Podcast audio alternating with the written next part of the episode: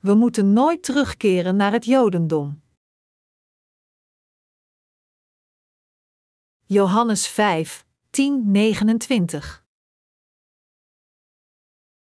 De Joden zeiden dan ook tegen de man die genezen was: Het is sabbat, het is niet toegestaan een slaapmat te dragen. Maar hij zei tegen hen: Degene die mij genezen heeft, zei tegen mij: Pak uw mat op en loop. Wie zei dat tegen u? vroegen ze.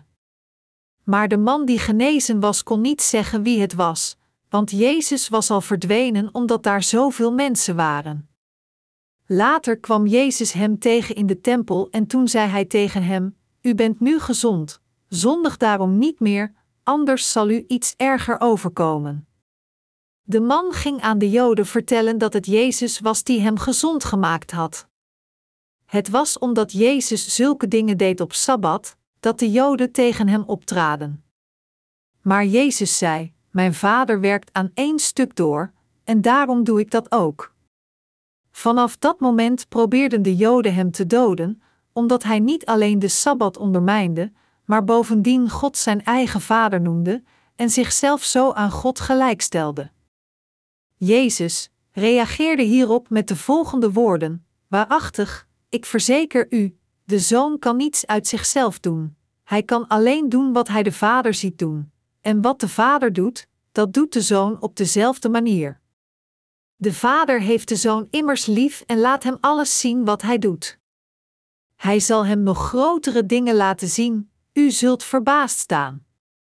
Want zoals de vader doden opwekt en levend maakt, zo maakt ook de zoon levend wie hij wil. De vader zelf velt over niemand een oordeel, maar hij heeft het oordeel geheel aan de zoon toevertrouwd. Dan zal iedereen de zoon eer betuigen zoals men de vader eert. Wie de zoon niet eert, eert ook de vader niet die hem gezonden heeft. Waarachtig, ik verzeker u, wie luistert naar wat ik zeg en hem gelooft die mij gezonden heeft, heeft eeuwig leven. Over hem wordt geen oordeel uitgesproken, hij is van de dood overgegaan naar het leven. Ik verzeker u, er komt een tijd, en het is nu al zover, dat de doden de stem van Gods Zoon zullen horen en dat wie hem horen, zullen leven. Zoals de Vader leven heeft in zichzelf, zo heeft ook de Zoon leven in zichzelf, dat heeft de Vader hem gegeven. En omdat hij de mensenzoon is, heeft hij hem ook gezag gegeven om het oordeel te vellen. Wees hierover niet verwonderd, er komt een moment waarop alle doden zijn stem zullen horen en uit hun graf zullen komen. Wie het goede gedaan heeft, staat op om te leven, wie het slechte gedaan heeft, staat op om veroordeeld te worden. Een bepaalde man die een gebrek had voor meer dan 38 jaar. In de bovenstaande passage van de geschrifte passage van vandaag staat een verhaal over hoe Jezus een zieke man genas die meer dan 38 jaar aan een gebrek leed. En Jezus zei tegen de genezen man: U bent nu gezond, zondig daarom niet meer, anders zal u iets erger overkomen. Johannes 5 uur 14. Ik geloof dat diegenen van ons moeten weten wat de woorden van Jezus betekenen toen hij zei niet meer te zondigen, anders zal iets erger u overkomen. Door zijn woord vertelt Jezus ons niet opnieuw in een vals geloof te vervallen. Als we de vergeving van zonden hebben ontvangen door te geloven in het evangelie van het water en de geest, moeten we altijd voorzichtig zijn met de valse leraren. We moeten altijd voorzichtig en op onze hoede zijn voor hen, want zij zeggen dat zelfs als men de vergeving van zonden heeft ontvangen, die persoon verder de vergeving zal ontvangen door het offeren van de gebeden van berouw. Onze vergeving van zonden komt naar ons door ons geloof in het evangelie van het water en de geest, dat de zonde in onze harten uitwist. Jezus heeft iedere zonde in deze wereld overgenomen en heeft hen compleet voor eeuwig uitgewist. Jezus was de ware wijnstok. Echt waar, Jezus heeft een bepaalde man die voor meer dan 38 jaar een gebrek had voor eens en altijd genezen door zijn woord. Als zodanig heeft hij ook de zonden van al de mensen in de wereld in de rivier de Jordaan en aan het kruis, voor eens en altijd, opgelost. Onder de vele mensen die geloven in Jezus, zijn er diegenen die de vergeving van hun zonde voor eens en altijd hebben ontvangen, en er zijn diegenen die dat niet hebben. Mensen die de vergeving van zonde voor eens en altijd hebben ontvangen door te geloven in de Heer gegeven evangelie van het water en de geest leiden een leven van geloof met geluk omdat zij dankbaar zijn voor de vergeving van zonden die Jezus hen gegeven heeft. Bovendien maken zij zich geen zorgen over het oordeel van hun zonden en de hel. En zij leven gelukkig verder met een zondeloos hart. Het verschil tussen religieuze mensen en de gelovigen in het evangelie van het water en de geest. Waar de mensen die zijn wedergeboren door te geloven in het evangelie van het water en de geest voorzichtig voor moeten zijn, is voor de handeling terug te keren naar de christelijke doctrine van diegenen die nog niet zijn wedergeboren. De christelijke gemeenschappen in deze wereld zitten voor met valse profeten. Net zoals Ismaël Isaac had vervolgd, zijn er gevallen waar diegenen die niet zijn wedergeboren diegenen vervolgen die wel zijn wedergeboren door het evangelie van het water en de geest. Diegenen die nog niet zijn wedergeboren beschouwen de doctrines van hun respectieve gemeenschappen belangrijker dan het woord van waarheid, dus vervolgen zij diegenen die geloven in en het evangelie van het water en de geest prediken. In deze huidige wereld zijn er veel hypocrieten die de doctrine van de Sabbat belangrijker vinden dan het evangelie van het water en de geest, dat het woord van God is, net zoals diegenen die tegen Jezus zeiden dat het verkeerd was omdat het een Sabbatdag was toen Jezus de ziekte van een zieke man genas die al meer dan 38 jaar ziek was. Zij zeiden dat het een zonde was van de zieke man die al 38 jaar ziek was om rond te lopen op de Sabbatdag. Is de christelijke doctrine belangrijker voor u? Zo niet, is het geloof van te geloven in het evangelie van het water en de geest belangrijker voor u? Voor ons is de vergeving van zonden die verkregen kan worden door te geloven in het evangelie van het water en de geest voor eens en altijd belangrijker dan christelijke doctrines. Dit is zo omdat, ongeacht hoe goed men verblijft in de doctrines, als er zonde is in het hart voor de Heer, is het moeilijk voor hem om te bidden. Hij zal zeker het oordeel ontvangen, naar de hel gaan en de vernietiging ondergaan.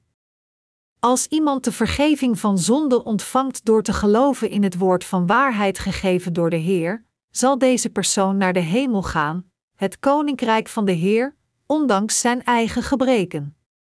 De mensen van geloof die geloven in het evangelie van het water en de geest beschouwen de christelijke doctrines niet als iets belangrijks. In plaats daarvan beschouwen zij het geloof dat gelooft in de evangelische waarheid van het water en de geest als zeer belangrijk.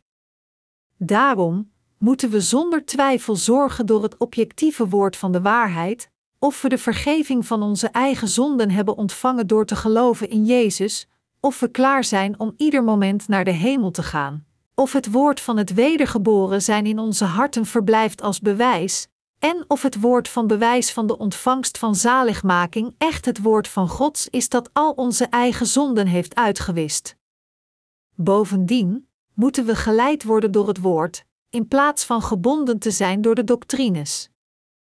Deze gebeurtenis, waar Jezus een zieke man die een ziekte had voor meer dan 38 jaar genas, geeft duidelijk aan dat iedere zondaar de vergeving van zonden kan ontvangen door te geloven in het evangelie van het water en de geest. De dag waarop Jezus de zieke man die al meer dan 38 jaar ziek was genas, was de Sabbatdag, en het woord dat Jezus sprak toen hij de zieke man genas waren de woorden: Pak uw mat op en loop, Johannes 5 uur 11. Daar ontving de man de genezing van zijn ziekte, stond op van zijn bed en liep rond. Echter, de Joden waren meer geïnteresseerd in het feit dat Jezus zich niet hield aan de wet van de Sabbat dan dat Jezus een zondaar van zijn zonden had gered. Omdat de Joden het houden van de wet van de Sabbat belangrijker vonden dan Jezus' genezing van de zieke man die al meer dan 38 jaar ziek was, bracht dit voor de Joden een groot probleem voort. Door de boeken van het Oude Testament geloofden de Joden ook in de komst van de Messias, maar zij hadden nooit gedacht dat Jezus de Messias was die komen zou. Hierdoor, in overeenstemming met de wetten uit het Oude Testament, werkten zij niet op de Sabbatdag. De Sabbatdag duurde van zonsondergang op vrijdag tot zonsondergang op zaterdag, en zij offerden dienst aan God terwijl zij comfortabel rusten, verboden van alle werk, ongeacht welk lichamelijk werk het ook mag zijn. Echter, in het Nieuwe Testament gaf Jezus, de meester van de Sabbat, de vergeving van zonde aan alle mensen door de zonde van alle mensen over te nemen door het doopsel te ontvangen en door zijn bloed aan het kruis te vergieten. Dit was de vrede dat de Heer heeft gegeven aan ons zondaars. De Heer heeft al de zondaars rust gegeven door zelf naar deze aarde te komen. Jezus heeft de zaligmaking van zonden aan alle zondaars gegeven. Dus werd de Heer de meester van de Sabbat. Jezus gaf de ware rust van vrede in de harten van de zondaars door ons de vergeving van zonden te geven. De Heer heeft de ware vrede aan diegenen gegeven die geloven in de waarheid dat de Heer de zonde van de wereld uitwiste door het evangelie van het water en de geest. Jezus werd de Verlosser en de Heer die alle zondaars van alle zonden heeft gered. Daarom is de Heer zelf de meester van de Sabbat die aan iedereen rust heeft gegeven die in Hem geloven. De Heer zelf is de ware Verlosser van zondaars, de meester van rust en de meester van de Sabbat. De Sabbatdag bestaat in deze wereld om de Heer te openbaren die ons de ware rust heeft gegeven, dat is, de vergeving van zonden. Op de Sabbatdag genas Jezus een zieke man. De Joden die niet de ware zaligmaking van Jezus kenden, zeiden dat Jezus een man was die de wet van God had geschonden en dat de persoon die werd genezen van zijn chronische ziekte ook een man was die de wet van God had geschonden. En dus hadden de Joden Jezus op de lijst van vervolging gezet. Als Jezus de ziekte van de zieke man op een andere dag dan de Sabbatdag had genezen, dan zouden zij niet in staat zijn geweest deze gebeurtenis als een probleem te zien. Maar Jezus werd het doel van vervolging omdat hij de ziekte had genezen op de Sabbatdag van de Joden. En de zieke man die genezen werd was ook een probleem geworden. Voor hen was Jezus een zondaar. Maar Jezus gaf de zieke man ware rust op de Sabbatdag. Tegen de man zei Jezus: Pak uw mat op en loop. In werkelijkheid, volgens Jezus' opvatting, was de bevrijding van deze man van zijn ziekte belangrijker dan het houden van de Sabbatdag. Jezus had de zieke man die voor meer dan 38 jaar een ziekte had en ware en geestelijke Sabbat gegeven, de dag dat zijn hart de ware rust ontving door de vergeving van zonde te ontvangen. Voor een zieke man die voor meer dan 38 jaar ziek was geweest, zou de wet van de Sabbatdag, om een dag heilig te houden van zonsondergang vrijdag tot zonsondergang zaterdag vanuit een gewoonte, zo belangrijk zijn geweest? Of zou het opstaan van het bed waar hij zo lang had gelegen voor 38 jaar na de genezing te hebben ontvangen door te horen en te geloven in het woord van de Heer belangrijker zijn geweest? Zou de dag waarop hij werd genezen niet belangrijker zijn? Hebt u een sabbatdag in uw harten? De sabbatdag verwijst niet naar een feitelijke dag van de week. De ware sabbatdag geeft de zaligmaking van alle zonden aan die verkregen wordt door met onze harten te geloven in het woord van de vergeving van zonden. Een persoon die voor eens en altijd de vergeving van zonden heeft ontvangen, heeft ware rust.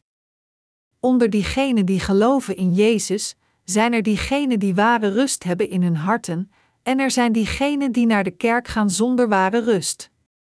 We moeten van de ware rust genieten door de Heer in onze harten te accepteren door de ontvangst van de vergeving van al onze zonden door te geloven in het evangelie van het water en de geest. De ware sabbat ligt daarin te geloven in de Heer die ons van al onze zonden redt. Deze zieke man was in staat op te staan van zijn ziektebed waar hij voor 38 jaar had gelegen doordat hij zijn kracht had verkregen door te geloven in het woord van Jezus zoals het is. Het woord van Jezus heeft deze zieke man genezen. De zieke man die voor meer dan 38 jaar ziek was geweest, stond op en liep weg van het bed voor eens en altijd op het moment dat hij het woord van de Heer hoorde, en hij getuigde aan iedereen over het feit dat zijn ziekte genezen was door Jezus. Beste medegelovigen, het hoofdpunt van de geschrifte passage van vandaag ligt in het incident van de Joden die beweren te geloven in God terwijl zij Jezus beschuldigden die een ziekte had genezen op de Sabbatdag en de zieke man die voor meer dan 38 jaar ziek was geweest maar werd genezen door te geloven in Jezus woord. De claim van de Joden was dat hoe iemand het werk van de genezing van een ziekte, of op te staan van het ziektebed en te lopen op de Sabbatdag kon doen. Volgens de Joodse wetten moest alles stoppen op de Sabbatdag. Zij beweerden dat de zieke man en Jezus hadden moeten rusten op de Sabbatdag. Dus wezen zij op het punt: hoe kon deze man een ziekte genezen en hoe kon de zieke man opstaan en lopen? Echter, beste medegelovigen, als u en ik een ziek persoon waren, zou het genezen van deze ziekte dan niet belangrijk zijn, ongeacht op welke dag van de week deze genezing zou plaatsvinden, of het de sabbatdag is of een andere dag van de week? Zou een persoon met een gezond verstand niet zo denken? Ongeacht welke dag van de week de genezing plaatsvond, alles wat telt is het feit dat men genezen werd. Dus welke wet zegt dat men niet de genezing op een sabbatdag mag ontvangen? Natuurlijk, wordt er gezegd in het Oude Testament: houd de sabbat in ere. Het is een heilige dag. Zes dagen lang kunt u werken en al uw arbeid verrichten, maar de zevende dag is een rustdag, die gewijd is aan de Heer, uw God, en dan mag u niet werken. Dat geldt voor u, voor uw zonen en dochters, voor uw slaven en slavinnen, voor uw vee, en ook voor vreemdelingen die bij u in de stad wonen. Exodus 20, 8, 10. Maar we moeten erkennen dat God ons vertelde de sabbat te houden volgens zijn wet, omdat God een bepaalde bedoeling had. God heeft ons ware rust gegeven. Als we kijken naar het boek van Genesis beginnend van hoofdstuk 2 vers 1, dat staat er: Zo werden de hemelen en de aarde in al hun rijkdom voltooid. Op de zevende dag had God zijn werk voltooid, op die dag rustte hij van het werk dat hij gedaan had. God zegende de zevende dag en verklaarde die heilig, want op die dag rustte hij van heel zijn scheppingswerk. Genesis 2, 1, 3. Als we zorgvuldig naar deze passage kijken, dat wordt er gezegd dat God de mensen en alle dingen tot de hemel en de aarde schiep in zes dagen, en dat God het werk van de schepping beëindigde op de zevende dag en rustte, dat wil zeggen, lekker ontspannen. Het betekent dat God niet werkte op de zevende dag. En dan wordt er gezegd dat Hij de zevende dag zegende en heilig verklaarde. Deze passage betekent dat God ons Gods rust heeft gegeven, zodat de zondaars de Heer gegeven vergeving van zonde kunnen ontvangen en ontspannen kunnen rusten in lichaam en geest. Dit is waarom God de Sabbatdag heilig verklaarde en zegende. Het betekent dat op de zevende dag, na zelf alle dingen tussen hemel en aarde geschapen te hebben, God al de zonden van heel de mensheid had uitgewist door Jezus, zodat de mensen ontspannen kunnen rusten, en dat Hij ons het koninkrijk van de hemel heeft gegeven. Dat onze God ons de sabbatdag heeft gegeven, is precies hetzelfde als het geven van de vergeving van zonden. Het betekent wetend dat Satan de duivel diegenen aan het misleiden en aan het kwellen waren die in zonde waren vervallen, heeft onze God al de zonden van deze wereld met zijn eigen lichaam uitgewist, en hij heeft hen toegestaan te genieten van de rust in lichaam en geest. Om correct te zijn, het is het evangelie van het water en de geest dat de ware rust en de vergeving van zonde aan alle mensen heeft gegeven. Mensen denken gewoonlijk dat God de sabbatdag heeft gevestigd zodat zij de precieze dag en tijd van de sabbat kunnen houden. Wat denkt u dat God bedoelde toen Hij ons vertelde de sabbat te houden? Ik weet dat Hij voor ons wilde dat we geloven in het feit dat de Heer onze zonden heeft uitgewist, en het geloof dat daarin geloofd moeten houden. Dit betekent niet dat we de dag van de sabbat moeten houden als een vorm van formaliteit. we kunnen ons niet letterlijk en perfect aan de sabbat houden. In plaats daarvan zijn wij in staat het geestelijk binnenin het evangelie van het water en de geest houden. In Korea, vooral in de provincie Gangbon, zijn er veel Adventiste kerken. De kerk van Jezus Christus van de Heiligen der Laatste Dagen, zeven dagen Adventisten en de Adventisten van de Christelijke Kerk, zij zijn alle van dezelfde kerkgemeenschap. Deze mensen werken op de dag van de Heer, maar van vrijdag zonsondergang tot zaterdag zonsondergang werken zij niet. Echter, omdat de aarde draait, is er een tijdsverschil tussen Korea en andere landen zoals Amerika en Europa. Als het dag is in Korea, dan kan het daar nacht zijn. Dus, hoewel het hier in Korea de sabbatdag is, is het niet de sabbatdag daar. Als een Adventist in de morgen van de volgende dag van de Sabbat naar de Verenigde Staten zou vliegen om de dag heilig te houden, dan zou hij deze breken als hij in het vliegtuig zit vanwege het tijdsverschil. Hij reist dan op de Sabbatdag. Waar kunnen we dan het doel van de Heer vinden, de meester van ware rust, die de Sabbatdag heeft gevestigd? Waar komt de ware rust die de Heer aan de zondaars heeft gegeven vandaan? De reden voor het bestaan van de Sabbatdag ligt in zijn wil om ons zijn zaligmaking van de vergeving van zonde te laten weten. Met andere woorden, God verklaart door de wet van de Sabbatdag dat de Heer al de zondaars heeft gered door zijn doopsel en bloedvergieten. Echter, de mensen hebben de wet van de Sabbatdag letterlijk gehouden als reden voor het bestaan van de Sabbatdag. Dit was niet de ware bedoeling van de Heer om ons de Sabbatdag te geven.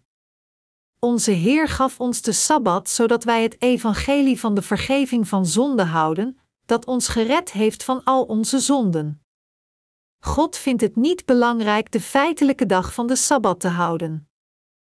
God vestigde de Sabbatdag in het Oude Testament om te zeggen: Ik zal al uw zonden wegnemen. Het woord Sabbat is in het Hebreeuws Shabbat, en betekent de dag van de rust. En het betekent: Ik heb al uw zonden uitgewist. Ik heb u van de zonde gered zodat u ontspannen kunt rusten. Ik heb u aangenomen als mijn kinderen. Door het probleem van zonde op te lossen, die u geen rust geven, heb ik u ware rust gegeven. Wat God bedoeld had toen Hij ons vertelde de sabbat te houden, was daarom voor ons om nooit meer een zondaar te worden door te worden misleid door de duivel en te genieten van de rust als iemand zonder zonden, want wij zijn diegenen geworden zonder zonden omdat de Heer al onze zonden heeft uitgewist. Het is ook bedoeld voor ons om nooit meer misleid te worden door Satan. Er zijn mensen in dit tijdperk van het Nieuwe Testament die volhouden de Sabbatdag letterlijk te houden. Zij beschouwen de dag als zo belangrijk dat zij dachten dat als men niet de sabbatdag houdt, het geloof van die persoon niet beschouwd kan worden als geloof, dat zijn geloof in Jezus niet toereikend is, en dat het houden van de sabbatdag essentieel is voor de zaligmaking. Zij hebben alle geloof in de sabbatdag zelf, niet in Jezus, woord van de waarheid. Tijdens het apostolische tijdperk bevonden zich christenen in de kerk die beweerden dat zij leden waren geweest van het orthodoxe Jodendom. Zij hielden vol dat zij de wet van de Sabbatdag moesten houden als een belangrijke geloofsbeleidenis, en daarom stonden zij tegen de zaligmaking door te geloven in Jezus om vast te houden aan de wet van de Sabbat. Maar hun idee was compleet verkeerd. Jezus, genas een zieke man die voor meer dan 38 jaar op zijn ziekbed had gelegen met zijn woord. Toen de Heer zei: Pak uw mat op en loop, Johannes 5 uur 11, werd de zieke man die meer dan 38 jaar ziek was geweest genezen en liep weg. De ziekte werd genezen door een enkel woord van de waarheid van de Heer. Het woord van onze Heer heeft een dergelijke macht. Onze Heer heeft de zondaars voor eens en altijd gered door al hun zonden uit te wissen met zijn woord van macht. Hebreeën 1, 3. Nu, sta op en loop. Dat de zieke man genezen werd ondanks dat hij voor 38 jaar ziek was geweest, geeft aan dat de man de vergeving van zonde kon ontvangen door te geloven in Jezus en het evangelie van de waarheid te horen na voor 38 jaar als een zondaar te hebben geleefd. Ongeacht hoe oud en hoe diep uw zonden ook zijn, uw hart zal van de rust genieten door de vergeving van zonde voor eens en altijd te ontvangen terwijl u luistert naar de evangelische waarheid van het water en de geest waarmee de Heer al de zonde van de wereld heeft uitgewist. De Heer is de verlosser van alle zondaars, en Hij is degene die de genade van zaligmaking aan ieder van hen schenkt. De vergeving van alle zonden voor de zondaars wordt feitelijk gerealiseerd op het moment dat men hoort en gelooft in het woord van God, en dan komt de rust in het hart. De ziekte van de zieke man die 38 jaar ziek was, werd genezen op het moment dat hij hoorde en geloofde in het woord van de Heer. Wordt het genezen van een ziek persoon op de sabbatdag dan een zonde omdat de Joden probeerden hun doctrine van de sabbat te houden? De zieke man die een ziekte had voor 38 jaar stond op, liep en rende rond. Maar, is het een zonde voor God om de genezing op de sabbatdag te ontvangen? De zieke man die de Heer ontmoette was niet langer meer een patiënt. Wat ik u vraag is: moet een persoon in bed blijven omdat de dag van de genezing een sabbatdag was? Zou God blij zijn als hij dat zag? Dat was echt niet de wil van God. Waar in de Bijbel, bevindt zich de wet die zegt dat een persoon van het Jodendom niet de genezing mag ontvangen en niet mag opstaan op een sabbatdag? Staat dat in een van de christelijke doctrines? Christelijke doctrines zijn doctrines gevestigd door de mensen. Zij zijn door de mensen zelf verzonnen om voor hun eigen interesses een rechtvaardiging te zoeken. Heel de tijd hebben veel mensen gesproken over het volgen van de wet van God. Maar de ware betekenis van de doctrine van de Sabbat is voor ons te geloven in en het houden van ons geloof in de waarheid van zaligmaking die de Heer ons heeft gegeven door het evangelie van het water en de geest.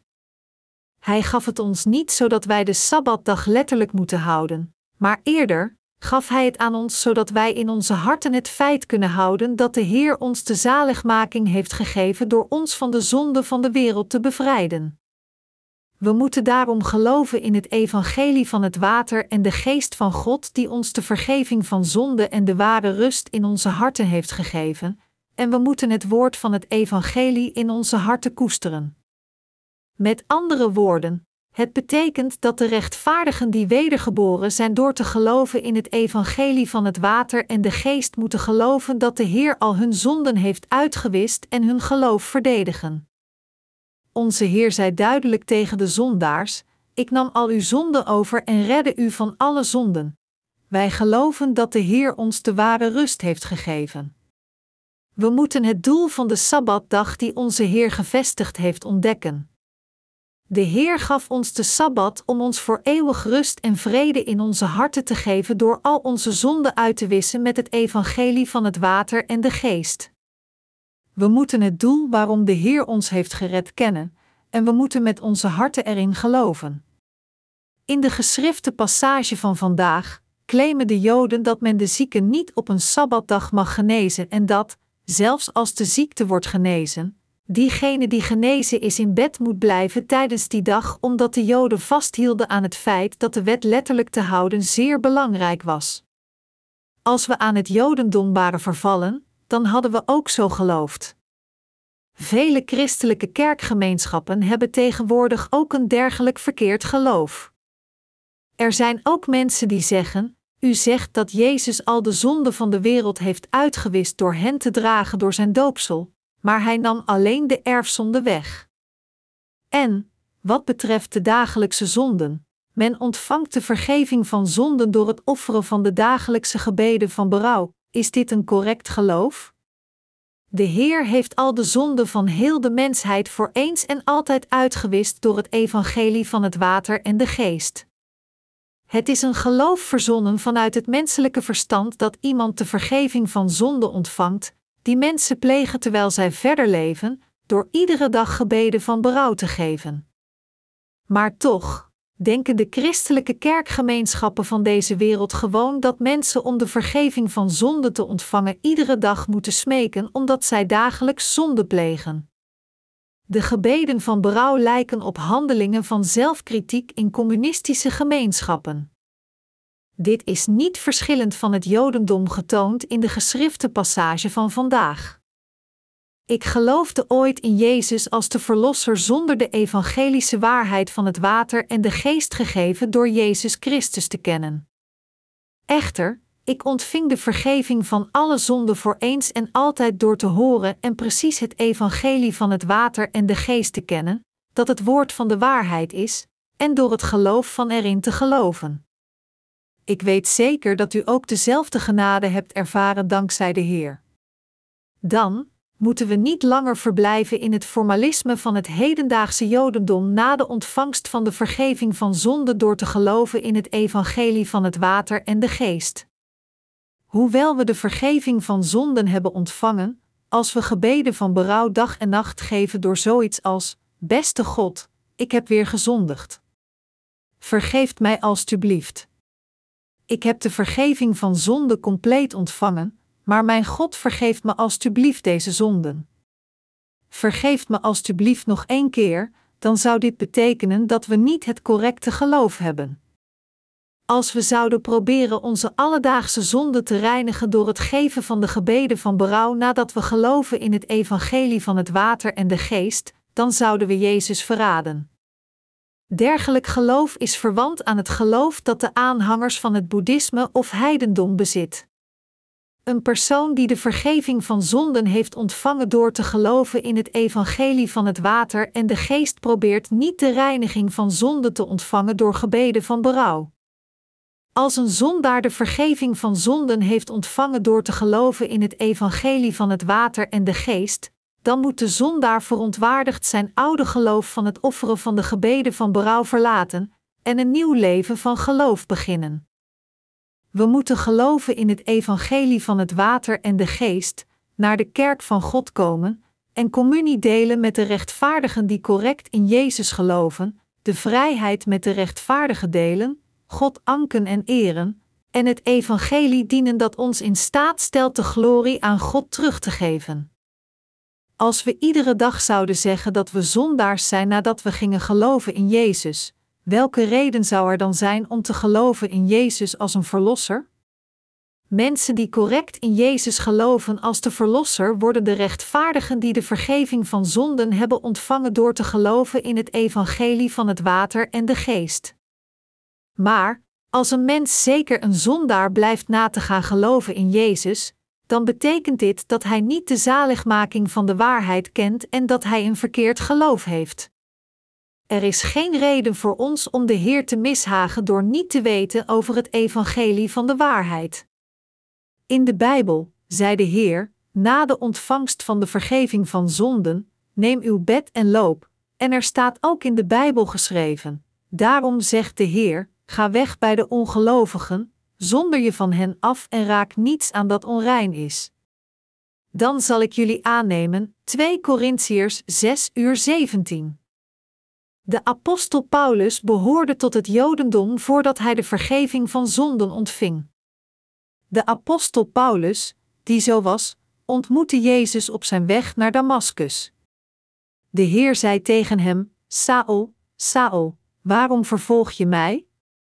Is het niet zwaar voor u om zich te verzetten tegen de aansporing? Hoe komt het dat u mij vervolgt? Wie bent u, Heer? Ik ben Jezus, die jij vervolgt, zo ja, dan moet u de zoon van God zijn, onze verlosser. Voordat hij Jezus ontmoette, was de naam van de apostel Paulus Saul, maar na de ontmoeting met Jezus veranderde zijn naam in Paulus terwijl hij op weg voor zijn eerste missiereis was.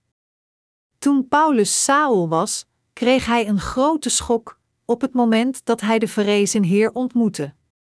En hij bereikte de conclusie, denkend: Ik heb de dingen verkeerd begrepen en ik heb foutief geloofd.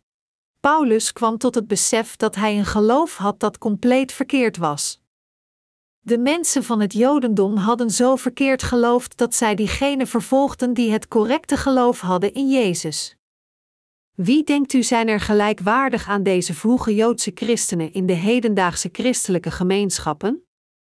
Het geloof van het Jodendom is gelijk aan het hedendaagse geloof in de doctrine van de Sabbat, dat verklaart dat mensen de Sabbat moeten houden om de zaligmaking te ontvangen. Daarom, de hedendaagse christenen die zonden hebben in hun harten zijn gelijkwaardig aan de vroege Joodse christenen die niet geloofden in Jezus als hun perfecte verlosser. Omdat het Jodendom een religie was van de wet dat geen geloof had in Jezus, verachtte God het Jodendom ontzettend veel. Dat is waarom Jezus het Jodendom als de synagoge van Satan, Openbaring 3, 9, betitelt. Als u wenst in Jezus te geloven, moet u geloven dat Jezus de Verlosser van waarheid is die al onze zonden heeft uitgewist. Omdat veel mensen in Jezus geloven zonder Hem correct te kennen, waren zij niet in staat de vergeving van zonden zelf te ontvangen. Zij beweren dat hoewel zij in staat waren de vergeving van de erfzonde te ontvangen, hun persoonlijke zonden nog steeds in hun harten zijn. Dat is waarom zij voortdurend gebeden van berouw offeren, en zij geloven dat de gebeden van berouw en het proberen zichzelf te heiligen onvermijdelijk zijn om voor hen vergeven te worden van hun alledaagse zonden. Dit is het geloof van het valse christendom. De perfecte verzoening van God. Laat me u een verhaal vertellen. Er was een oudere man die alleen leefde nadat hij zijn kinderen naar de stad had gestuurd. Deze oudere man was zeer oud en kon niet werken. Zijn enige vreugde was de drank. Hij hield zoveel van de alcohol dat hij er niet zonder kon leven, zelfs niet één dag. En dus dronk hij constant alcohol. Maar kon iemand levend op het platteland rijk zijn? Omdat hij altijd dronk, had hij ook veel openstaande rekeningen. Op een dag, toen hij weer op rekening aan het drinken was, schreeuwde de eigenaar van de herberg naar hem wanneer hij zijn rekeningen zou betalen. Maar de zoon, die zijn vader na een lange tijd kwam opzoeken, zag hoe zijn vader op dat moment werd vastgegrepen, zij zijn kraag en vernederd werd door de eigenaar van de herberg. De zoon was zeer geschrokken. Zeg mevrouw, waarom houdt u mijn vader bij zijn kraag vast? Waarom vernedert u mijn vader zo op straat? Op dat moment zag de eigenaar van de herberg haar kans en zei: Moet hij niet eerst zijn rekening betalen en dan drinken? Hij betaalt geen enkele openstaande rekening. Maar vandaag komt hij weer met al zijn vrienden, geeft rondjes en probeert het weer op een rekening te zetten. Dat is waarom ik een sien maak met mijn hand op zijn kraag. Als u zijn zoon bent, betaal dan zijn openstaande rekeningen. Weet u wel hoe hoog de rekeningen zijn? De zoon, die veel succes had gehad in zijn eigen leven, voelde pijn in zijn hart na het horen van deze woorden. Hij zei: Hoe hoog zijn de rekeningen? Laat de kraag van mijn vader los en vertel me hoe hoog ze zijn. Vader, ga alstublieft naar huis. Ik ben uw zoon. Ik zal naar huis komen zo gauw als ik dit geregeld heb. Dus, hoe hoog is de rekening? In landbouwgebieden in Korea werden drankrekeningen gewoonlijk betaald met rijst, en de eigenaar zei dat de rekening 200 zakken rijst waard was. Voor een gewone boer zouden 200 zakken rijst niet gelijk staan aan 10 jaar boeren? Na een kijkje in het rekeningboek dat gevuld was met kleine aantekeningen welke maand en welke dag de vader had gedronken op rekening. De vader, die een goed hart had, nodigde reizigers uit door te zeggen: Hallo, kom binnen. Kom, en gaf iedere dag rondjes. Beste medegelovigen, probeer te bedenken hoe hoog de rekening daardoor is geworden. Maar deze zoon betaalde het allemaal. Hij vroeg: hoeveel zijn 200 zakken rijst waard, en betaalde rekening met het grootste gemak. Toen zei de zoon tegen de eigenaar: Het samenbrengen van vrienden om samen te drinken is de laatste vreugde die mijn vader heeft op zijn oude dag. Dus, als mijn vader hier komt met zijn vrienden, serveer hem dan drank zonder rekening, en hij gaf de eigenaar op voorhand een groot bedrag aan geld. Hierna, zelfs als de vader samen met zijn buren zou drinken, zou dat opgeschreven worden in het rekeningboek? Het kan niet worden opgeschreven. Zouden er geen rekeningen in het hart van de vader zijn wanneer deze vader die dit feit niet wist drank dronk op rekening? Die waren er. Maar later vertelde de zoon de vader. Ik vertelde mijn vader niet dit feit omdat hij anders te veel zou kunnen drinken. Maar nu is de tijd gekomen om hem de waarheid te vertellen, omdat zijn hart zo zwaar voelt vanwege de toenemende rekeningen. Dus moet ik hem vertellen dat ik al op voorhand een groot geldbedrag heb daar gelaten voor de toekomstige rekeningen.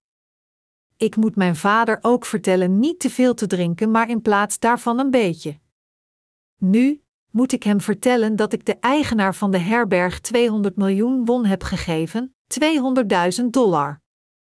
Zo denkend, belde de zoon zijn vader op en vroeg: Drinkt u deze dagen veel alcohol? Dag zoon, ik heb alweer voor vijf maanden gedronken, ik maak mij dus zorgen. Ik denk dat ik weer zal lijden. Op een of andere manier denk ik dat ik weer bij mijn kraag gegrepen word. Maak u geen zorgen, vader. Ik heb een grote som geld achtergelaten zodat u uw hele leven kunt drinken.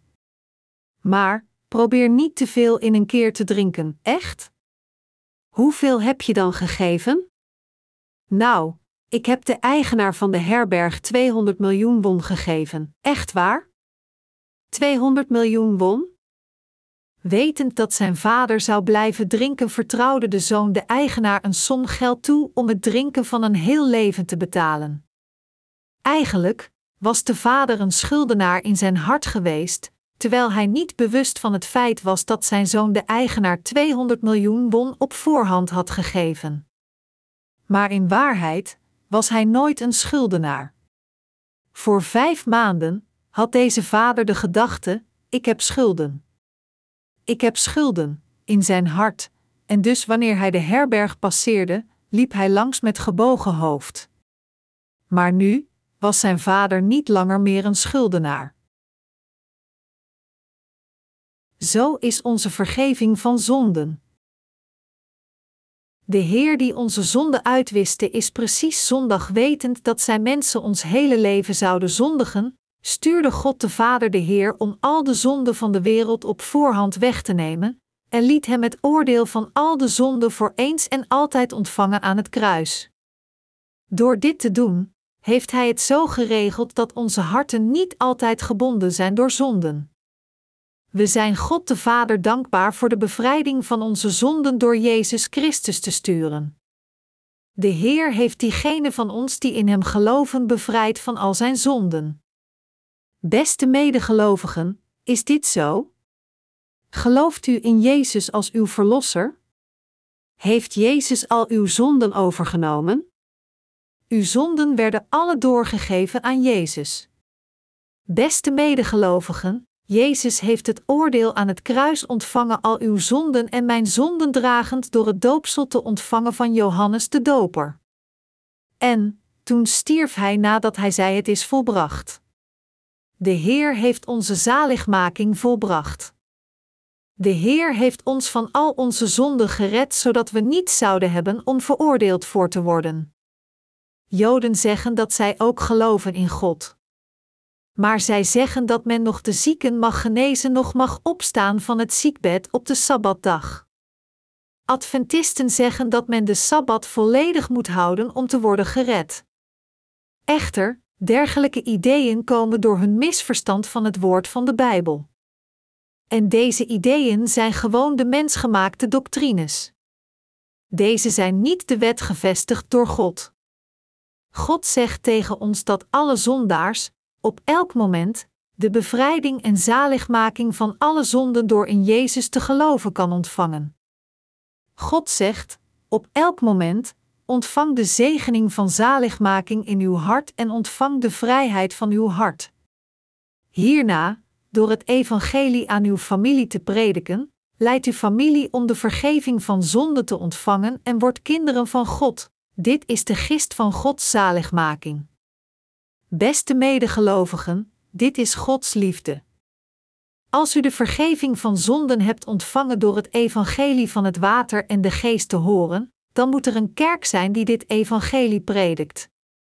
Een kerk die het evangelie van de echte waarheid preekt, is de ware kerk, maar niet iedere kerk is Gods kerk. Geloven de mensen van vandaag correct in Jezus? Nee, dat doen ze niet. Als we vragen: Hebt u de vergeving van zonde ontvangen of bent u zeker dat u de hemel zult binnengaan? Dan antwoorden veel christenen: Dat zullen we weten als we daar komen. Hebt u dan zonden? Hoe kunnen er geen zonden in iemands hart zijn? Natuurlijk heb ik zonden omdat ik iedere dag zonde pleeg, dat is niet het geval. Wie correct in Jezus gelooft, kan geen zonden in zijn hart hebben. Hoe kunt u dan zonden hebben? Hebt u niet de vergeving van zonden ontvangen toen u ging geloven in Jezus? Als u de vergeving van zonden hebt ontvangen, hoe kunnen er dan zonden zijn? Dan nog, ik heb zonden. Ik ben nog steeds ontoereikend en pleeg iedere dan zonden, dus hoe kunnen er dan geen zonden zijn? Waarom gelooft u dan in Jezus? Nam Jezus al uw zonden weg? Hij nam ze weg, in dat geval mag u geen zonden hebben, die zijn er. Omdat ik keer op keer zonde pleeg, heb ik zonden, net zo, spreken hun woorden elkaar tegen. Eerst zeggen zij dat Jezus al hun zonden heeft weggenomen, maar als men verder vraagt, dan zijn er mensen die vragen hoe kunnen er geen zonden zijn. Een conversatie met een dergelijke christen gaat als volgt verder. Als Jezus al de zonde wegnam, dan heb ik geen zonden, maar ik ben nog steeds een zondaar. Jezus nam alleen de oorspronkelijke zonde weg, maar hij nam niet mijn persoonlijke zonde weg. Hoe kunt u dan de vergeving van uw persoonlijke zonde ontvangen? Ik ontvang de vergeving van mijn persoonlijke zonden door iedere dag berouw gebeden te geven. Er zijn veel christenen die een dergelijk geloof hebben. Jezus heeft al de zonden van de wereld overgenomen in de rivier de Jordaan. Maar hoe kunnen er zonden in ons zitten? Er kunnen geen zonden in de harten van diegenen zijn die geloven dat Jezus al de zonden van de wereld heeft overgenomen door het doopsel in de rivier de Jordaan. Wanneer Koreaanse boeddhisten zich hun zonde realiseren, dan zingen zij naar hun god en godin, Namu Amitabhu Kwanseum Bozal, net zo, als een zondaar iedere dag christelijke gebeden van berouw offert, dan betekent dit dat die persoon nog niet de zaligmaking van zijn of haar eigen zonde heeft ontvangen. Na het gaan geloven in Jezus, als iemands geloof zou afbrokkelen door het plegen van een zonde vanwege zijn ontoereikendheid als menselijk wezen, dan is het geloof van die persoon niet het ware geloof. Dat is geen geloof, maar in plaats daarvan is het gewoon een ander religieus gedrag waar men in gelooft om op God te vertrouwen. Wij zijn voor God ontoereikende menselijke wezens. Wij hebben de vergeving van zonden ontvangen door in Jezus te geloven, die al de zonden van de mensheid, die vanuit alle gezichtspunten gebrekkig is, uitwiste. Hoewel wij ontoereikend zijn, is God almachtig en zonder gebreken. Dit is waarom God al onze zonden heeft uitgewist en ons perfect van al die zonden heeft gered die we plegen vanwege onze gebreken. Hierin te geloven is het ware geloof. Deze man, die in God geloofde en verlangde naar zijn hulp, ontving de genezing van een 38-jarige ziekte nadat hij Jezus ontmoette. Dit betekent dat hij de vergeving van zonde voor eens en altijd ontving. De Heer spreekt tegen ons over de perfecte vergeving van zonde door het verhaal over een zieke persoon met een 38-jarige ziekte. Hij verrees van zijn ziekbed en liep rond na genezen te worden van zijn chronische ziekte.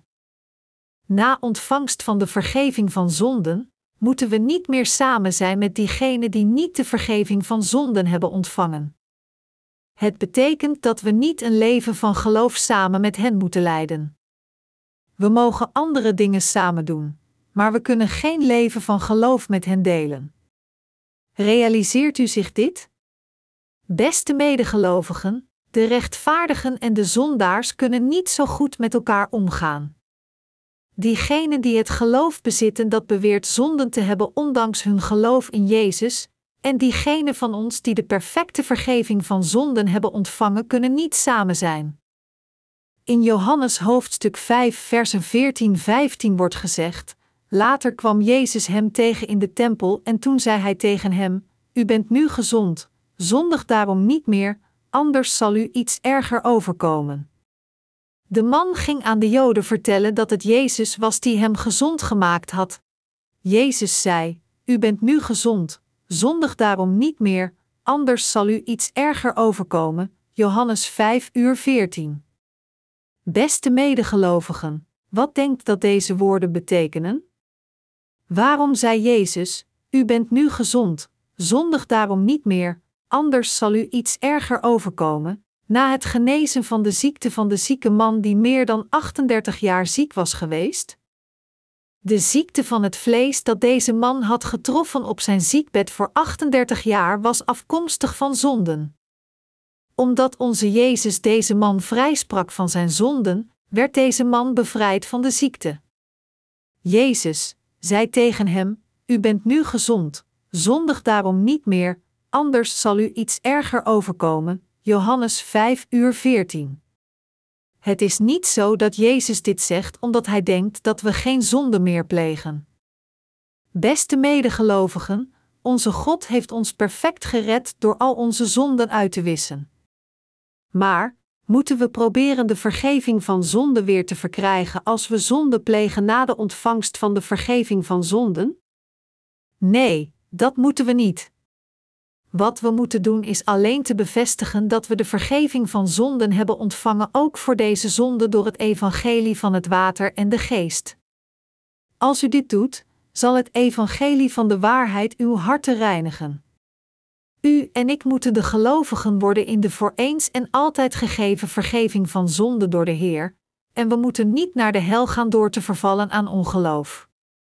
In plaats daarvan moeten we ons herinneren aan het evangelie van het water en de geest, en we moeten nadenken over het feit dat we de vergeving van alle zonden hebben ontvangen, zelfs die zonden die we iedere dag plegen door onze tekortkomingen. Ik hoop dat u verder leeft met een dergelijk geloof.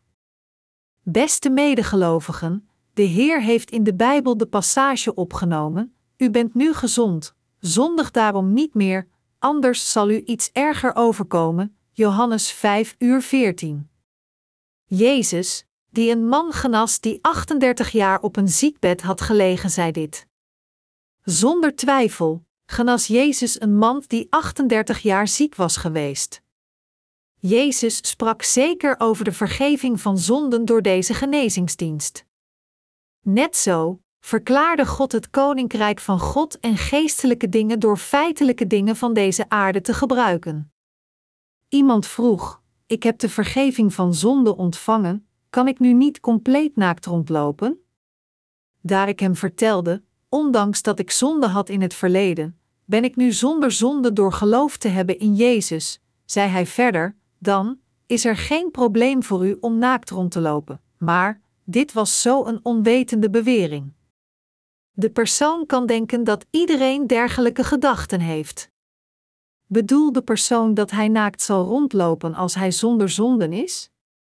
Beste medegelovigen, een persoon die de vergeving van zonden heeft ontvangen kan in het verleden een leven op de rand van volslagen puinhoop hebben geleefd, maar op het moment van de vergeving van zonden zal die persoon daar niet meer toe in staat zijn omdat de Heilige Geest in diegenen zit die de vergeving van zonden hebben ontvangen door te geloven in het Jezus gegeven evangelie van het water en de geest, verachten zij zonden nog meer. Omdat de Heilige Geest in de harten van diegenen woont die de vergeving van zonden hebben ontvangen zich ongemakkelijk voelt op smerige plaatsen, kan hij niet verblijven in smerige oorden. Begrijpt u dit? Beste medegelovigen, Wilt u naar een plaats gaan waar u kunt dansen met een minnaar voor een nacht? Als uw harten zich niet oncomfortabel voelen, ga dan. Echter, als u naar een dergelijke plaats zou gaan, dan zal de Heilige Geest in u zich oncomfortabel voelen. Beste medegelovigen, als u de vergeving van zonde hebt ontvangen, dan zullen uw harten zich oncomfortabel voelen, zelfs als u zonden pleegt vanwege uw zwakheden. Door het ongemakkelijke gevoel bent u niet in staat hiermee verder te gaan. Hier zegt onze Heer tegen de genezen persoon: U hebt de vergeving van zonde ontvangen, dus verval niet meer aan een dergelijk ongeloof, anders zullen ergere dingen ons overkomen. Waarschuwt Hij ons niet te vervallen aan deze dergelijke valse geloven. Welke soort van zonde zou erger zijn dan deze? Het betekent dat de wedergeborenen niet terug mogen gaan naar een kerk dat niet het evangelie van het water en de geest predikt. Het maakt mij zeer verdrietig te zien dat veel mensen terugkeren naar de kerken van zondaars nadat zij Gods kerk voor een tijdje hebben bezocht en de vergeving van zonde door zijn kerk hebben ontvangen.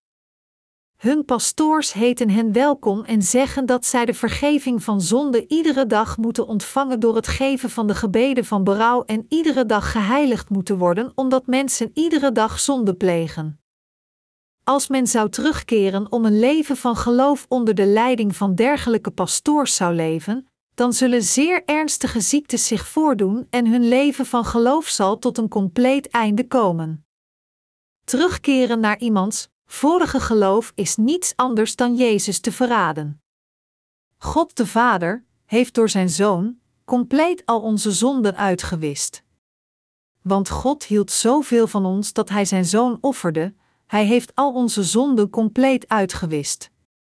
Beste medegelovigen, na de ontvangst van de vergeving van zonden, als u naar bedrieglijke mensen zou gaan die zeggen dat mensen de vergeving van zonde iedere dag moeten ontvangen en een leven van geloof samen met dergelijke mensen zou leiden, dan zal uw geloof heel snel wegkwijnen. Beste Jezus, ik heb vandaag weer gezondigd. Vergeeft mij alstublieft. Jezus heeft al mijn zonden overgenomen, maar ik heb weer gezondigd. Vergeeft mij alstublieft, is het niet onlogisch om opnieuw voor de vergeving te vragen, ondanks het feit dat Hij al uw schulden al heeft afbetaald? Beste medegelovigen, het is zeer vreemd om een schuld af te betalen die al betaald is. Door ons geloof in Jezus hebben we de vergeving van al onze zonden ontvangen. We hebben de vergeving van al de zonden ontvangen die we tijdens onze hele leven plegen. Dus, om weer voor de absolutie van zonde te vragen door gebeden van berouw te geven, is iets abnormaals. Er worden tegenwoordig veel psychische ziekenhuizen gebouwd. Op een anonieme psychische afdeling was een bepaalde psychische patiënt waarvan men zei dat hij een tandenborstel rondtrok, vastgebonden aan een touwtje. De behandelende dokter van de patiënt zag dit en vroeg de patiënt: hoe komt het dat u een hond rondtrekt? De patiënt antwoordde: Nou, dit is geen hond. Het is een tandenborstel. Toen de dokter zich omkeerde en zijn weg vervolgde, denkend: Het verstand van deze patiënt lijkt in orde, zou de patiënt gezegd hebben, tegen de rug van de dokter: Wat een stomme man! Hij is gefopt. Hoe kan dit nu een tandenborstel zijn? Het is een hond, en hij ging verder met het rondtrekken van de tandenborstel. Beste medegelovigen, zelfs vandaag zou een persoon die al de vergeving van zonden heeft ontvangen door in Jezus te geloven proberen de vergeving van zonden opnieuw te ontvangen niet dezelfde symptomen hebben als deze psychische patiënt? Mensen die de vergeving van zonden hebben ontvangen door te geloven in het evangelie van het water en de geest hebben de vergeving van al de zonden ontvangen die zij plegen tijdens hun hele leven. Hoe kan dan iemand opnieuw zeggen: Vergeeft mij deze zonden? Jezus droeg al onze zonden, vergoot bloed en stierf aan dat gruwelijke en ijzingwekkende kruis.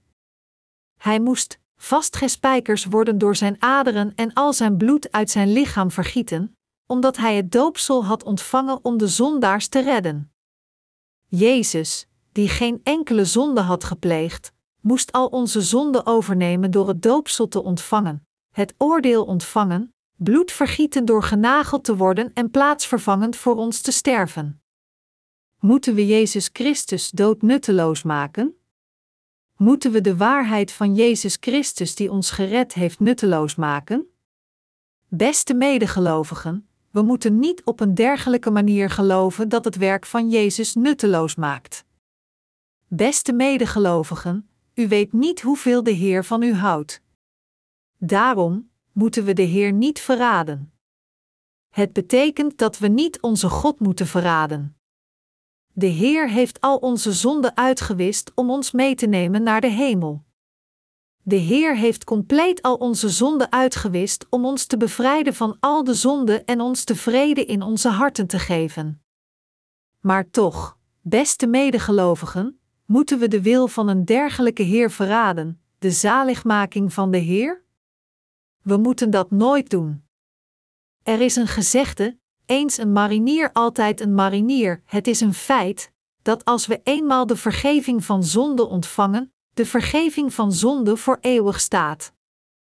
Wij hebben de vergeving van zonde ontvangen door het woord van Jezus, doopsel en de Heilige Geest, dat is, het evangelie van het water en de geest. Diegenen die hierin geloven zijn zonder zonden. Diegenen die weten dat zij zonder zonde zijn, zijn diegenen die het bewijs hebben dat de Heilige Geest al in hun harten woont.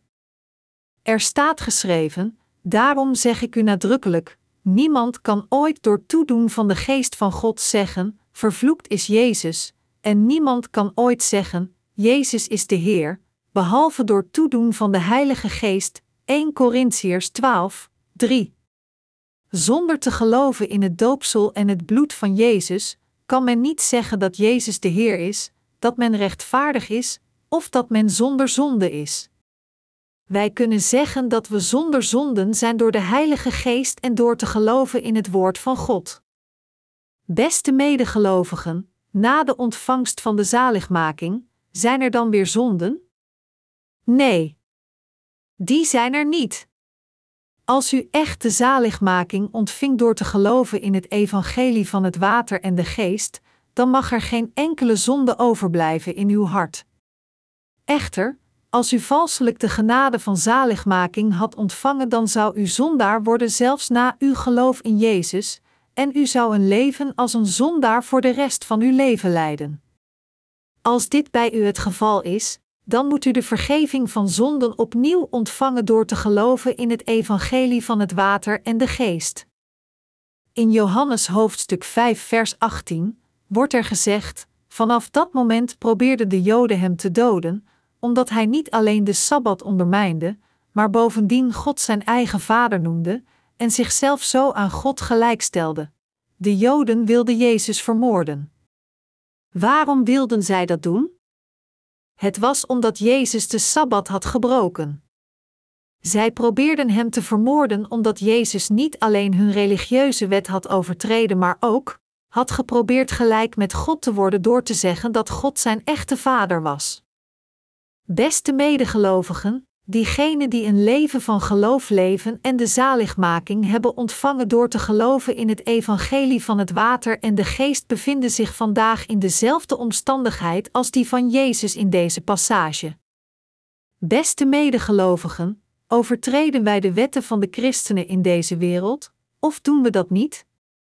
Wij geloven in het woord van God, niet in hun doctrines. Wij geloven in God en behoren toe aan God en niet aan de mensen van deze wereld. Net zoals Jezus had gezegd dat God zijn echte Vader is en zichzelf gelijkgesteld zag met God, noemen wij God ook Vader, als Gods kinderen. Dit is waarom mensen ons vervolgen en ons aanvallen. Maar, we zijn niet diegenen die zo gemakkelijk worden aangevallen, want wij hebben het zwaard van het woord van de waarheid. Er is een Koreaans gezegde dat zegt: zelfs een kleine hond kan moedig zijn in zijn huis, niettemin, als een huishond blaft, wie bent u? Ik zou u moeten bijten. Hap! Dan verstopt de hond zijn staart en rent jammerend weg. Er is ook een gezegde dat zegt dat een trein doorrolt zelfs als de honden blaffen. We vragen een dergelijk stomme christen: gelooft u in Jezus? Hebt u zonden? Natuurlijk doe ik dat als dat het geval is, dan zult u naar de hel gaan. Het woord zegt dat het loon van de zonde de dood is, in dat geval zal ik naar de hel gaan. Geldt dit dan niet ook voor u? Wel, hebt u dan geen zonden? Ik heb de vergeving van zonde ontvangen, dus ik heb geen zonden. Betekent dit dan dat u geen zonde meer pleegt? Nee. Ik pleeg iedere dag zonden. Als u zonde pleegt, hoe kunt u dan geen zonden hebben? Hebt u dan zonden? Natuurlijk, heb ik zonden. Hebt u de vergeving van zonde ontvangen, of hebt u deze niet ontvangen? Ik heb het ontvangen. U hebt zonden. Hoe kunt u dan een kind van God zijn? U hebt zonden omdat u alleen gelooft dat Jezus voor u aan het kruis stierf en omdat u niet gelooft dat uw zonden werden doorgegeven aan Jezus door zijn doopsel. Als Jezus niet uw zonden had overgenomen, wat hebt u daar dan aan, als hij honderden keren opnieuw aan het kruis moet sterven? Beste medegeloven, als iets geen relatie heeft tot u, dan is dit niet nuttig voor u. Laat ons zeggen dat er mensen zijn die geen relatie hebben tot u, miljarden van dollars door toeval hebben gekregen. Wat zou dit dan met u te maken hebben? Gelooft u in Jezus, of gelooft u niet? Maar, als er zonde in uw harten zou zijn, zou Jezus dan een van uw zorgen zijn? Andere mensen, die de vergeving van zonden hebben ontvangen, zullen naar de hemel gaan, maar wat hebt u daaraan, als u zelf niet naar de hemel zult gaan? Is dit niet waar? En dus moeten we de vergeving van zonde ontvangen door te luisteren naar het duidelijk omschreven evangelie en erin met onze harten geloven. Beste medegelovigen, de zonden in uw harten moeten verdwijnen zodat u de hemel kunt binnengaan. Wij reizen soms. We reizen naar het buitenland en doen ook inlandse reizen. En als men op het vliegtuig of op de trein stapt voor de reis, dan hebt u een ticket nodig. Zolang als u een ticket hebt, maar het niet uit of u shovel of haveloos eruit ziet. Als u een ticket hebt, kunt u in een hotel verblijven, en zelfs als u geen stropdas draagt, kunt u aan boord van een vliegtuig gaan. Maar, ondanks dat u een beroemd persoon bent, als u geen ticket hebt, wordt u eruit gezet. Zelfs als u een pannenhandelaar bent, zolang als u een ticket komt bij het loket en door de controle komt, kan niemand u uitzetten.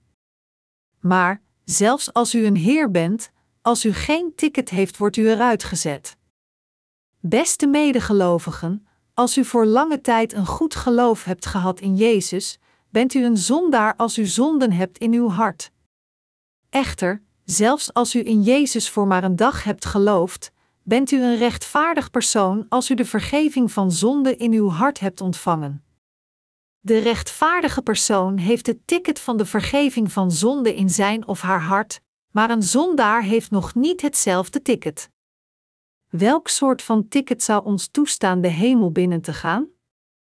Het ticket is voor mij om de vergeving van zonde te ontvangen door te geloven in het feit dat al mijn zonden werden doorgegeven aan Jezus toen Johannes de Doper hem doopte, en dat Jezus het volledige oordeel dat voor mij bestemd was heeft ontvangen door aan het kruis te sterven, door zijn bloed te vergieten.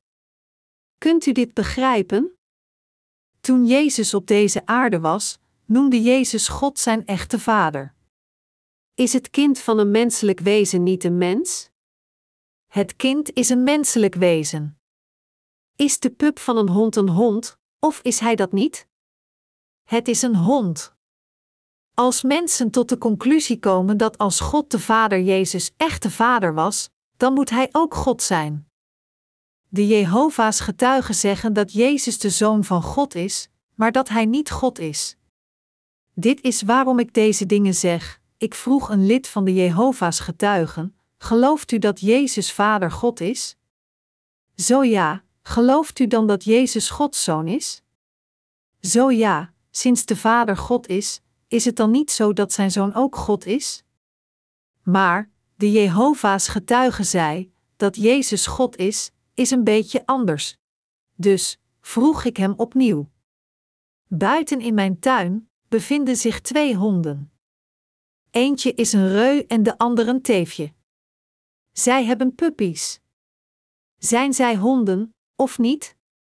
Zij zijn honden. Zijn hun puppies honden, of niet? Zij zijn alle honden. Dan is het enige verschil dat de ene de vader is en de ander de zoon. Is dit niet zo?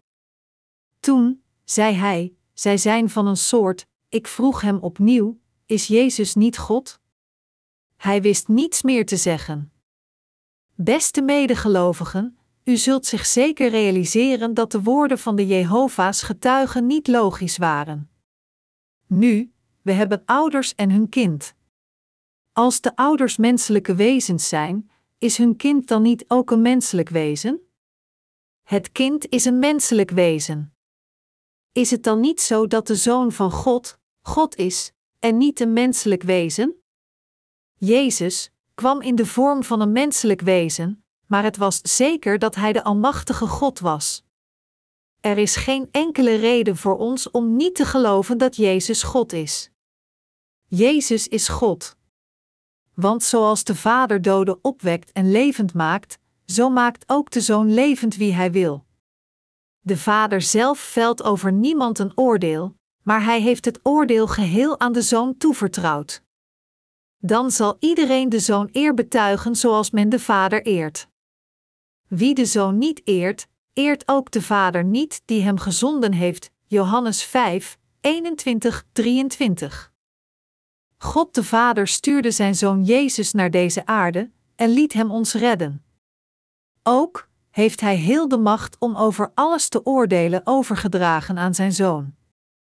Jezus heeft feitelijk alle dingen in de hemel en aarde geschapen. De Bijbel zegt dat God de Vader alles overzag wat zijn Zoon met het woord creëerde. Ook zegt God dat Hij de macht om te oordelen aan zijn Zoon heeft overgedragen, als ook de mogelijkheid om zaligmaking te geven. Zo ja, dan zouden de woorden van de Jehovah's getuigen onlogisch zijn. Ik geloof in God de Vader.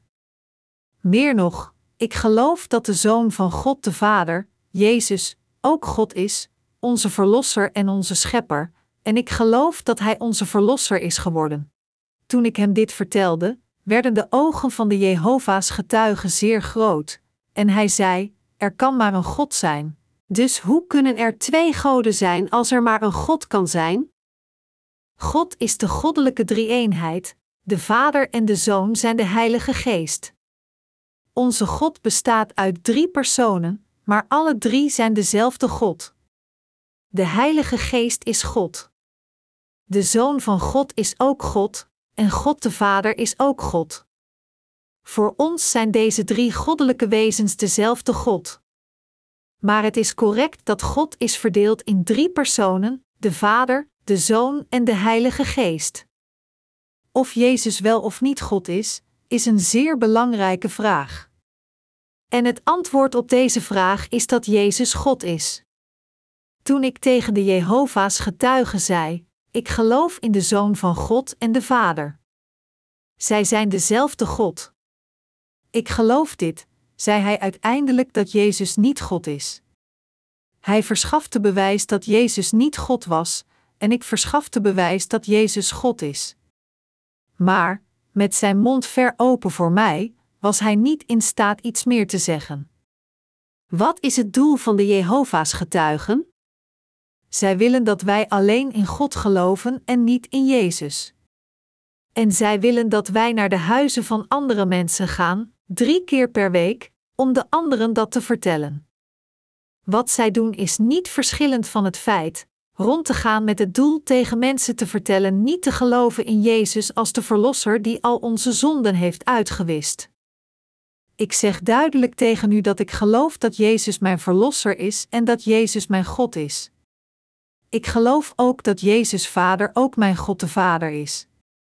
Echter, onder diegenen die geloven in Jezus, zijn er veel mensen die een persoon haten die beleiden dat hij of zij een rechtvaardig persoon is geworden door in Jezus te geloven. Diegenen die zijn wedergeboren door te geloven in het evangelie van het water en de geest zijn de rechtvaardigen. Zij noemen God de Vader, Vader. God noemt diegenen die in God en in het evangelie van het water en de geest geloven de rechtvaardigen. U en ik zijn feitelijk de rechtvaardigen geworden door de vergeving van zonden te ontvangen door te geloven in Jezus en in het evangelie van het water en de geest. De religieuze mensen in de wereld zijn zondaars zelfs nadat zij voor honderd jaar in Jezus hebben geloofd, maar wij werden de rechtvaardigen op het moment dat wij begonnen te geloven. Dat is waarom zij ons vervolgen, terwijl wij worden overrompeld. Net als Jezus de vervolging ontving door te zeggen dat God de Vader zijn Vader is, krijgen wij ook hatelijke blikken van de mensen omdat wij de kinderen van God zijn. Waarom doen deze mensen dan zo?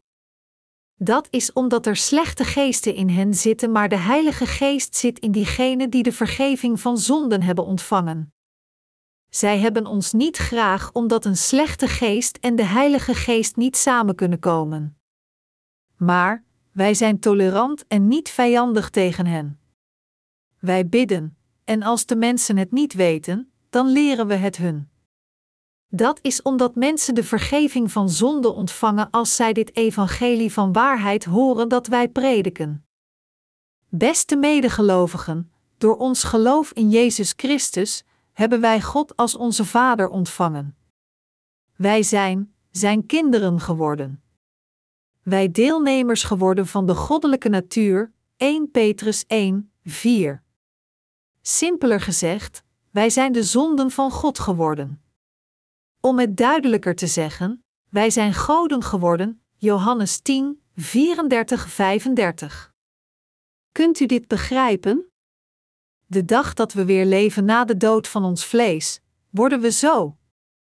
Er wordt gezegd in het Evangelie van Johannes hoofdstuk 5 versen 24-25,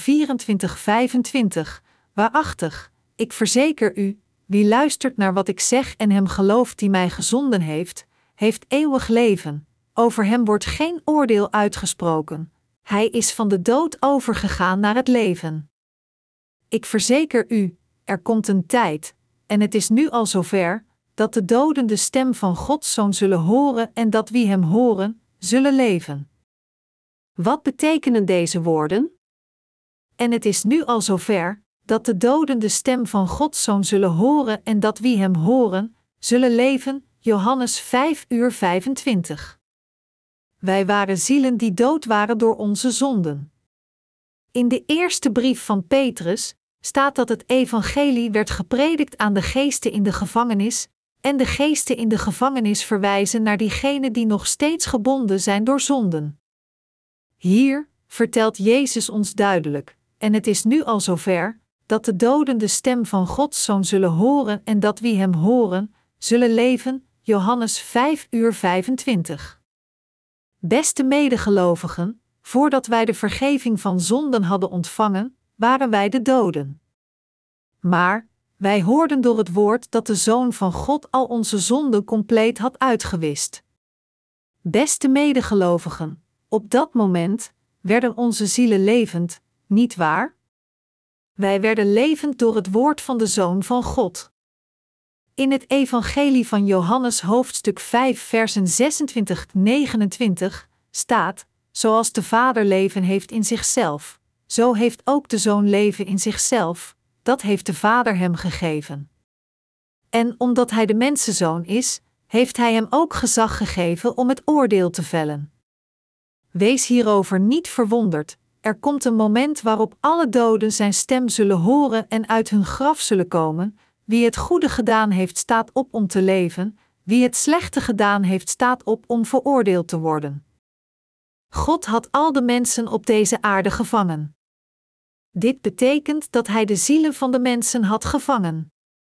Sommigen zeggen dat de zielen van de mensen over deze aarde zweven, maar eigenlijk zijn dit niet de zielen van onze voorouders. Eerder is het Satan de duivel en zijn ondergeschikten die verschijnen in de naam van onze voorouders. Satan is de duivel. Dat is waarom we tegen hem in moeten gaan door te zeggen: Wij bevelen u in de naam van Jezus. Blijf uit mijn buurt. Wanneer we door hem worden verleid. Als we tegen hem ingaan, dan kan Satan ons niet langer in beroering brengen. Maar als we Satan met rust laten, dan zal hij de dingen doen die hij wil doen. We moeten zeggen: we bevelen u in de naam van Jezus. Ga weg, Satan. Satan houdt niet van en vreest de naam van Jezus omdat de naam van Jezus precies zoals God is. Satan kan alleen Jezus vrezen, die de Verlosser is geworden. Als de wereld tot een einde komt, zal God diegene in het graf terug tot leven brengen wie het goede gedaan heeft staat op om te leven. Johannes 5 uur 29. Dit betekent dat God het vlees van diegenen terug tot leven brengt die de vergeving van zonden hebben ontvangen om hen het eeuwige leven te geven. Hierna wordt er gezegd: wie het slechte gedaan heeft staat op om veroordeeld te worden. Johannes 5 uur 29. Veroordeling. Beste medegelovigen, als iemand sterft zonder in Jezus te geloven en zonder de vergeving van zonde te hebben ontvangen, dan kan deze persoon het niet vermijden veroordeeld te worden. Daarom moeten we geloven in het evangelie van het water en de geest, de vergeving van zonde ontvangen en het evangelie verspreiden terwijl op deze aarde leven. Door dit te doen, kan geen enkele geest, wie die ook mag zijn, ons pijn doen.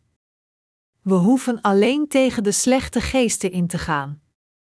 We hoeven alleen tegen een slechte geest in te gaan, omdat hij ons alleen verder zou tergen als we hem vrezen. Ik beveel u in de naam van Jezus. Ga weg, Satan. Beste Heer, bescherm mij net zo. Alleen als we alles wegsturen die onze harten aanvallen, zal onze Heer, Zijn woord, Zijn vrede en rust onze harten beginnen te leiden. Begrijpt u dit?